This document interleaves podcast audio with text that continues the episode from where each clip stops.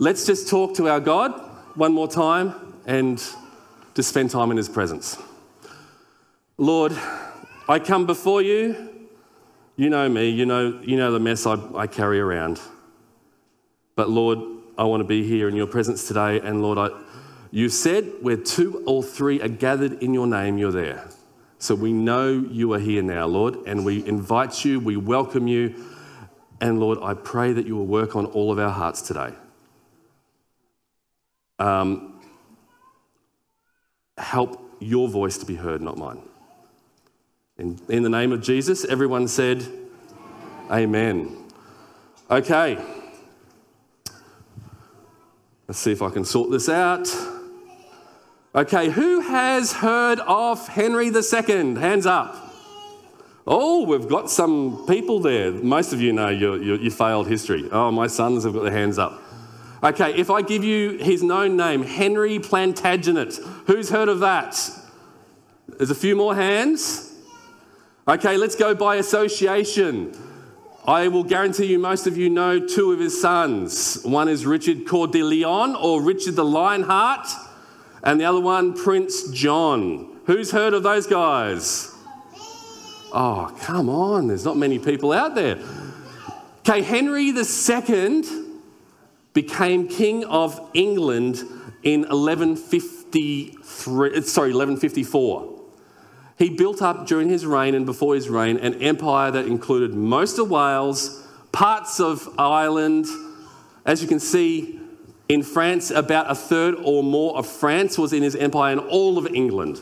He was kind of a big deal. He was very powerful and he had secured the succession because him and his wife had eight children, seven of them that were, survived into adulthood. Now, his oldest son was called Henry the Young. And at the ripe old age of 15 or 16, Henry the Younger decided that the name Prince, the title Prince, was unbecoming of him. I want to be king as well. So, Henry II said, okay, we can be co king. So in 1170, his son, Henry the Young, became king as well. So you had two kings reigning at the same time. But a couple of years later, 1173, Henry the Young realised that the title of king was not really what he wanted. A few lands were not what he wanted, he wanted the lot. So he instigated, with the help of many people that wanted to get hands on things, what was called the Great Revolt and large parts of France um, revolted against Henry II. Um, Scotland invaded, trying to take land from Henry II. In fact, those two lovely, um, Richard the Lionheart, who was 16 at the time, he joined his brother and said, Hey, I want my brother to be king. I want to get rid of my father. And also the third son, Geoffrey, joined. So Henry II, he's king of this powerful empire he's got all these sons, and guess what? Three out of his four sons basically want him dead. Now, do you think that's a good son? It's like, you've made me king, but I want more? Well, Jesus, actually, I need to tell you, uh, sorry, I should have shown you this. That's artist's impression on the far left of Henry II. That lovely tapestry there in the middle, that's Henry the Young. Um, that's artist's impression of Richard the Lionhearted. Then on the horse is um, Prince John, who, strangely enough, was probably the best king out of the lot of them, um, even though Robin Hood says he was bad. Um, we got Magna Carta out of him. Um, now, he wasn't a good son. Jesus tells the story of another property owner who had two sons. He had an older and a younger son, and the story goes that there was a man who had two sons the youngest one said to his father, Father, give me my share of the estate. So he divided his property between them. Now, what do you know about this culture? Who generally gets the most, the young son or the old son? Old. So, primogeniture, however you say that lovely word, to keep the family estates together, they generally gave the bulk to the oldest son, and the rest, if they were lucky, they got money to get married, um, maybe a horse. So the younger son says, I want my share of the inheritance right now. Now, generally, when do you get your inheritance? When someone dies. Okay, so let, us think about that there. What is the son saying to his father by saying, I want my inheritance now? I want you dead. Is that a nice son? He may not have been that, that hardcore. He may say, Hey, I'm not that interested in your dad. You don't do it for me much anymore, but I'm more interested in your property and your land. So, what does the dad do? He divides his property between his sons and sends them off on his way. Um, now, and this reminds me of, of a number of things. Have you heard the old saying, where there's a will, there's a way? Have you heard the saying, where there's a will, there's a hundred relatives? Um, this is very true in, in my own family, not, not my level, but my, my dad's strata. They had um, a relative, an auntie that died in England back in the 60s, 70s, and she was the, the last owner of a, a large estate. So all this antique furniture, all manner of things got sent out. And funnily enough, the sibling who organised the shipment container managed to have significantly more of the antiques and all the prime pickings compared to the other siblings. And guess what happened?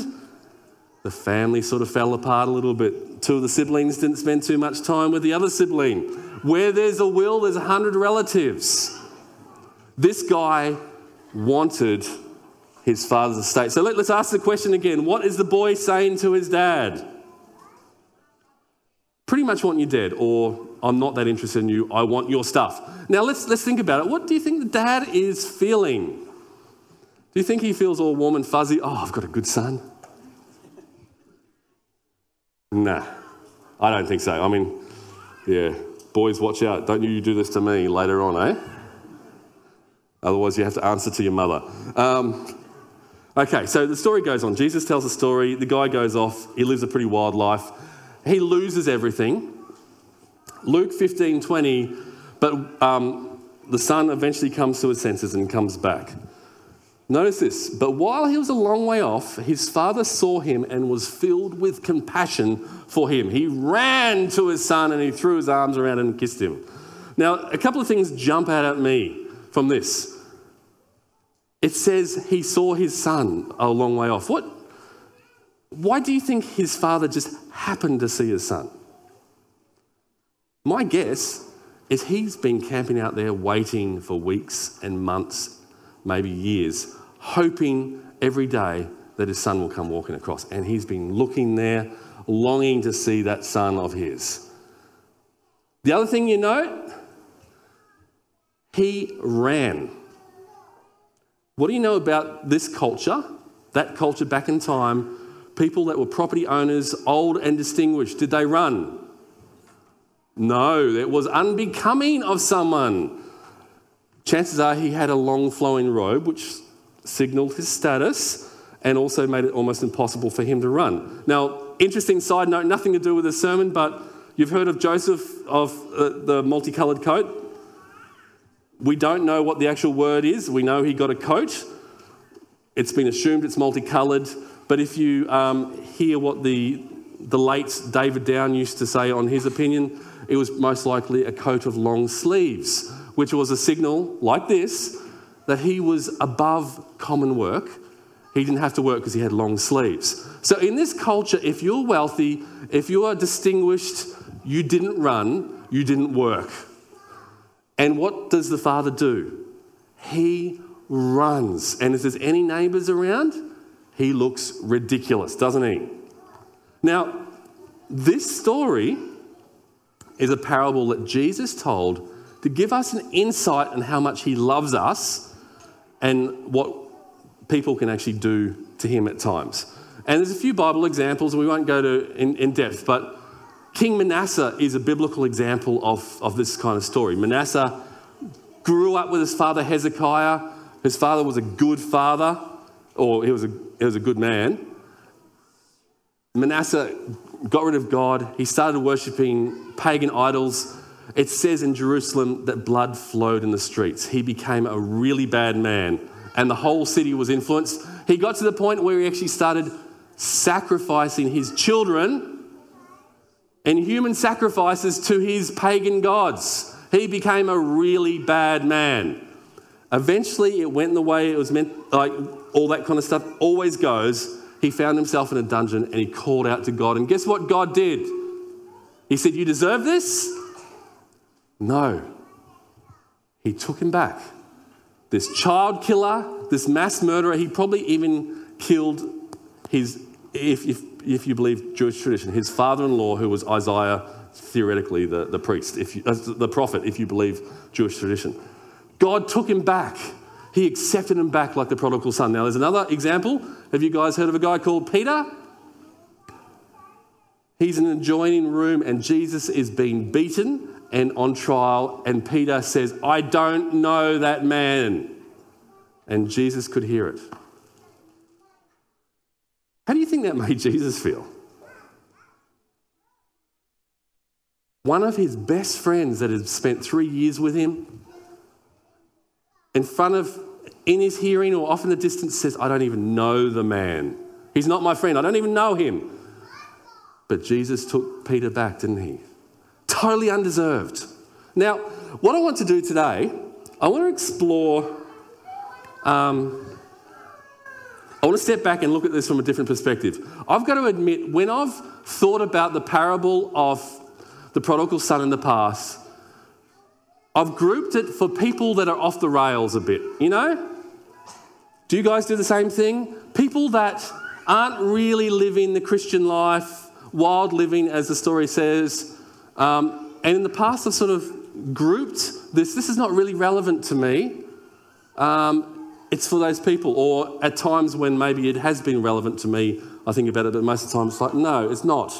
It's for wild people that have totally walked away from God. I want to explore some different ideas. So let's see if we can see Bible principles where the key ideas of this parable can apply to groups of people. So, first of all, groups of people. This here is a reconstruct, or was, emphasis on was. This was a reconstructed gate of the city of Nineveh. Now, would have been great to see this. It doesn't exist anymore because our, um, our friends in ISIS decided to blow this up because, well, they're haters. Nineveh, at one point in time, was the largest city in the world.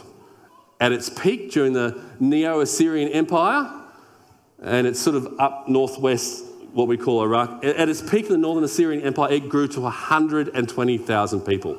Now, there's no trucks that can actually bring in food, there's no cars where people can get around. A city of 120,000 people in this era is amazing, it's massive. Okay, it's a big city. Now, the Neo Assyrian Empire, it grew to the extent of all this green. So they conquered the Egyptian kingdom. Neo, Neo or New Assyrian Empire was considered the world's first great empire. All other empires sort of copied their, their, some of their techniques. Now, let's go for a show of hands. Sorry, I'm going to see if it, who thinks um, the Assyrian Empire was a nice group of people. Hands up. Okay, hands up if you think the Assyrians were nasty people. Yes, we've got people alive and awake. Okay, so let's find out why they got this. They had such a bad rep. As part of policy, you know what they'd do, and apologies, parents. Like, I'm not going to go into too much detail, but there's some bad stuff I'm going to mention. To punish people that would actually go against them, that didn't want to be conquered, when they conquered a city, they would get the leaders and they would flay them alive. Now, if you know what that means, it's not nice if you don't. It means effectively someone takes your skin off bit by bit and hangs it up in front of you while you're still alive. Now, this wasn't what soldiers that were out of control did, this was policy. In a lot of wars, women that were taken captive they would not get nice treatment, but they wouldn't be killed. What did the Assyrians do out of policy? It was particularly bad if you were pregnant. When they were finished, you were no, no longer pregnant and you were still alive. I don't want to say any more.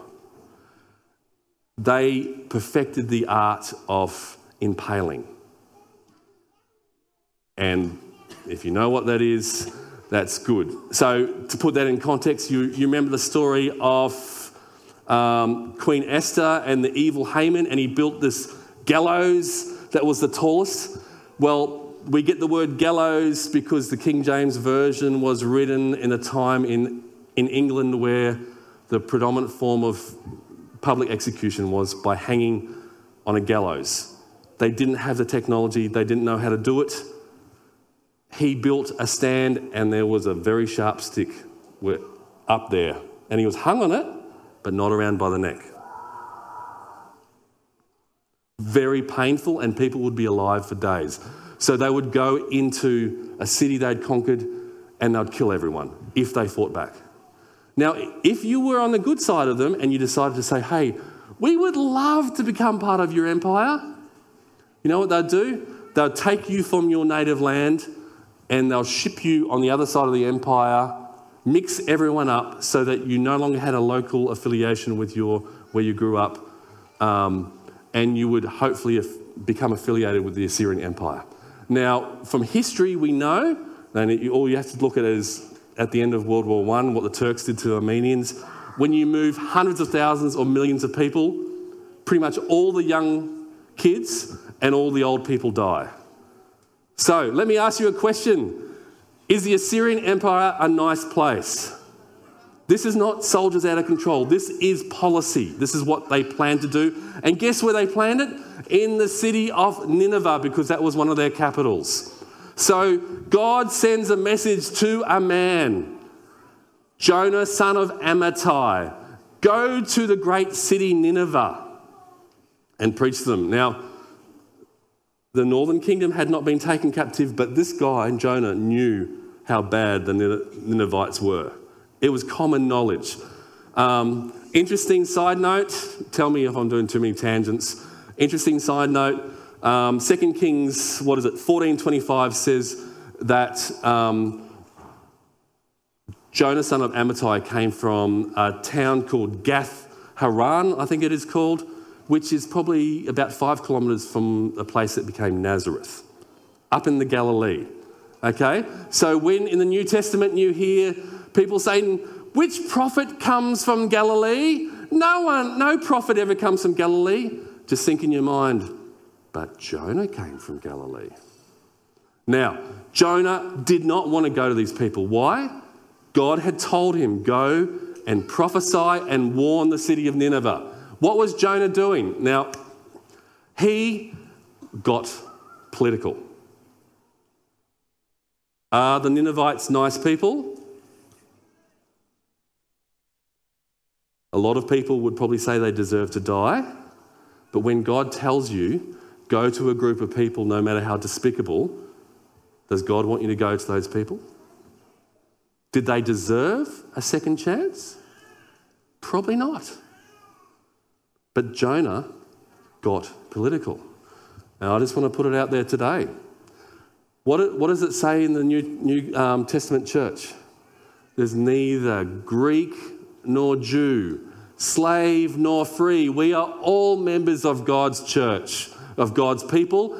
And everyone who's not even a member of God's church that doesn't know God is still made in the image of God. Do you understand that? So when you look down at someone because they look slightly different to you, that person is made in the image of God.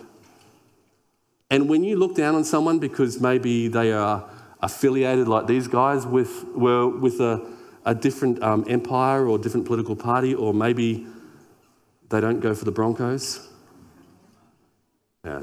Does anyone go for the Broncos at the moment? Um, sorry, I've got to hang my head in shame. Parramatta lost two weeks in a row. It's like shameful. Um, if you look down on people for things that aren't significant, you are looking down on someone that is created in the image of God. Do you understand that?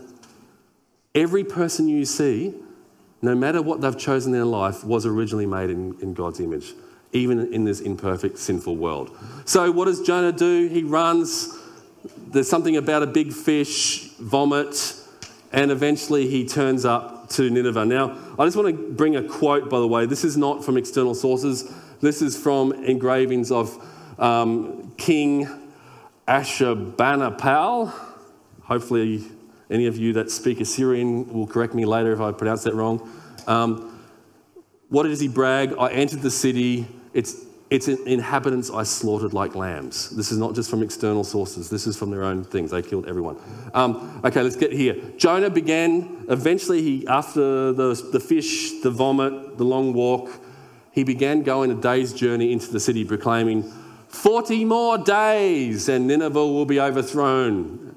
The Ninevites believed God. A fast was proclaimed, and all of them, from the greatest to the least, put on sackcloth.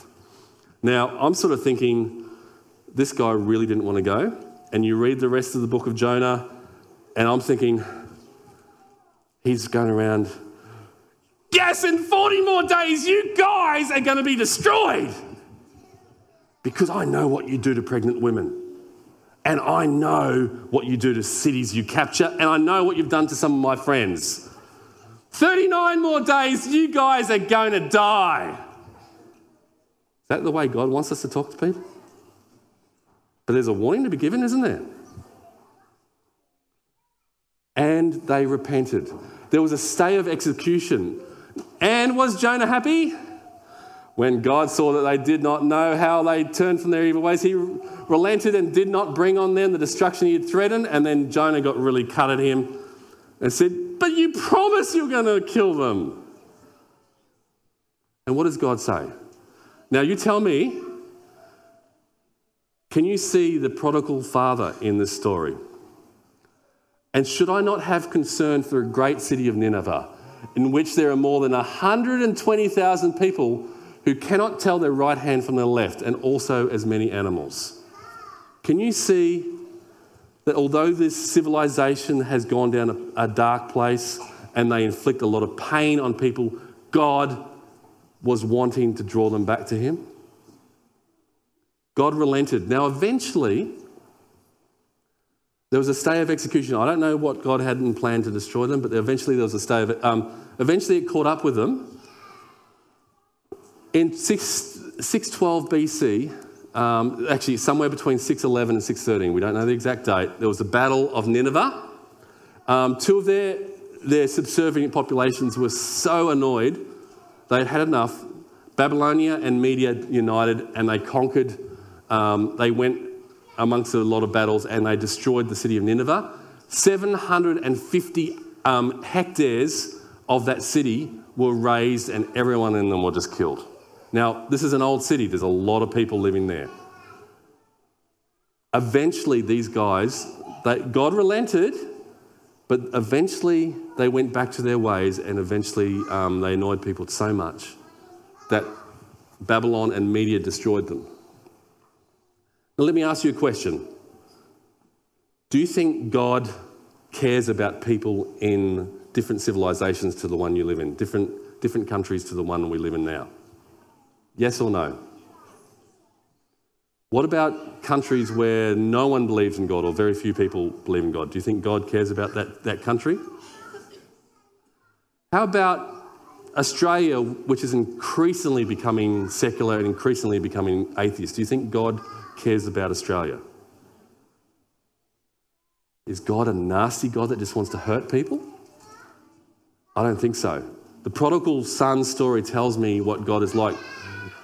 Civilizations eventually turn away from God and they almost get the just cause because when you don't build your civilization, your country, your city on love, and there's exploitation, there's inflicting pain, eventually it goes down a dark place. Now, um, John 3:17, after the famous verse John 3:16 says, God did not send his son into the world to condemn the world, but to save the world through him. God is not a tyrant that's looking for an excuse to kill people or to wipe people out. God is a loving father that is looking for an excuse to save you. Doesn't matter what your background is, God is looking for an excuse to bring you close. Now, let's look at some application in our, maybe in Australia where we live and in, in our communities. This is from Ezekiel, Ezekiel 22. Um, the people of this land practice extortion, commit robbery, they oppress the poor, the needy, they uh, mistreat the foreigner, denying them justice. There's a whole series of paragraphs where Ezekiel's talking about this before. Basically, God's people were worshipping other gods, they were worshipping demons effectively, and they were inflicting justice on other people. God wants us to worship Him alone, and He wants us to love people around us. And what does it say here? God says to Ezekiel, I looked for someone among them who would build up a wall and stand before me in the gap on behalf of the land so that I would not have to destroy it, but I found no one. God is looking for people who will stand up, that have a relationship with Him, and will look for ways to draw their, their country, their land, their city closer to Him. Look for people who will stand up against injustice, but not just, not just um, justice movements, but justice with God as well. There's a, there's a difference between just pure social justice. God wants people to be drawn to Him as well. God looks, looks at Australia and He's looking for people to stand up in the gap on behalf of Australia. I think this has application to us as well. Now, let's go back to our father in the prodigal story. Does he want his son to come back? Yes. Has his son stuffed up? Has his son made bad choices in his life? Yes. And his son has got the consequences of those. But is the father still hanging out and looking to spend time with him again and looking for him to come back? He is. And the same thing goes for cities, for countries, for churches. God wants us to come back to Him, and God wants us to step in and stand up for people around us and care for people the same way that God does. Now, as I said before, um, I've always looked at the story of the prodigal son um, traditionally as it, it's for people that go off the rails a bit. It's not so much applied to me. Now, if you're, if you're here or you're, you're watching this and you, you honestly can say to yourself, I'm actually, that's probably me. Do you know God wants to spend time with you?